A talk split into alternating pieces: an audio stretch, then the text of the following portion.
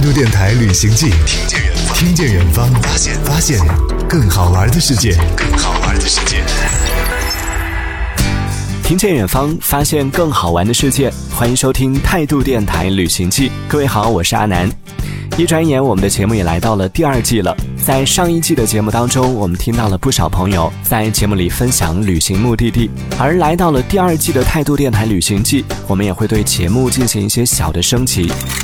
我一直觉得，所谓的旅行的意义，除了旅行者在旅途当中的见闻之外，更重要的应该还是旅行者的个人感受。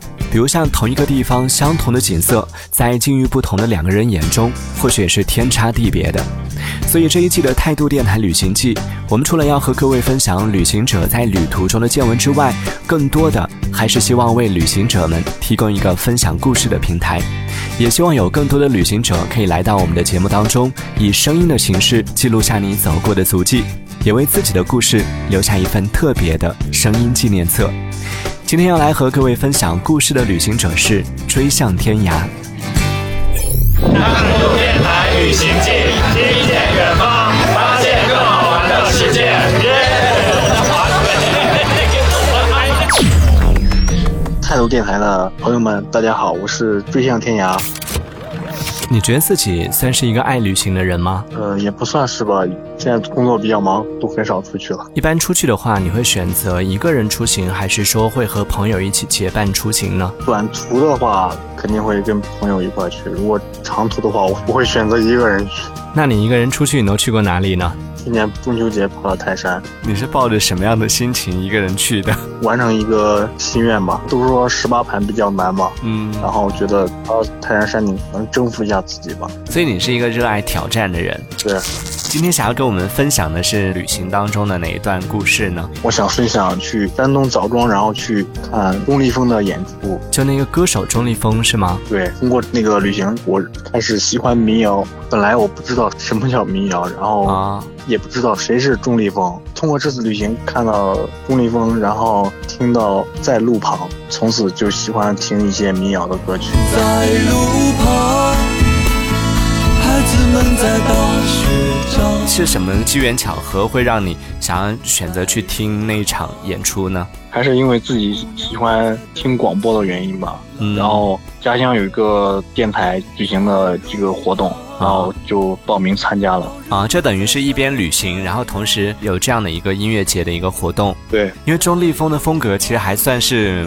不是那么那么大众，所以在当时最打动你的是哪个点？觉得他唱的感觉还是有点沧桑的感觉，觉得民谣充满生活，跟自己的性格有关系吧，就是感觉有点忧郁那种感觉。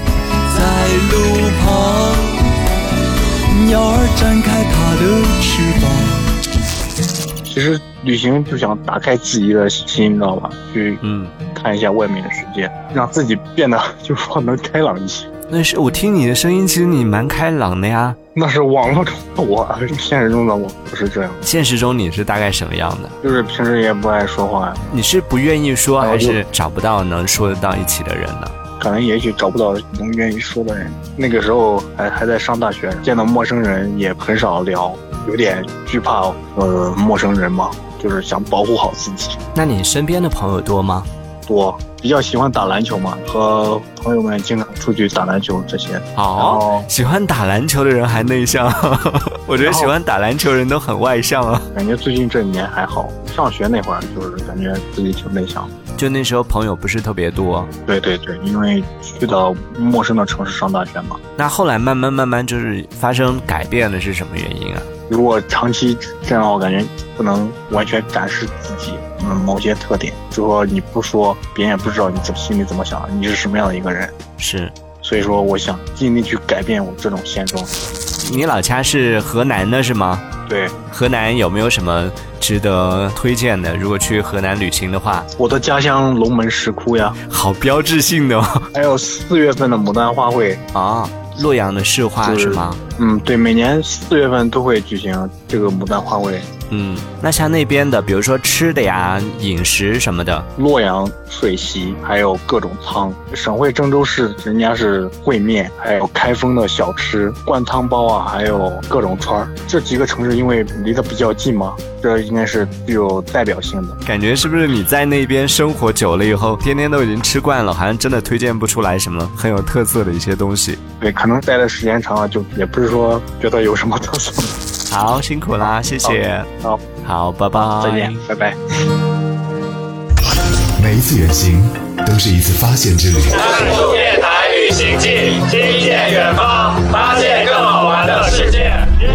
态度电台旅行记，全网寻找声音旅游，当地人生活特别特别分慢。享你的旅行经历，什么地方啊？一天到晚都这让更样。多人听见你的奇妙体验。非常神奇的一个现象。微信关注态度电台，回复“我爱旅行”，查看报名方式。态度电台旅行记，听见远方，听见远方，发现更好玩的世界，更好玩的世界。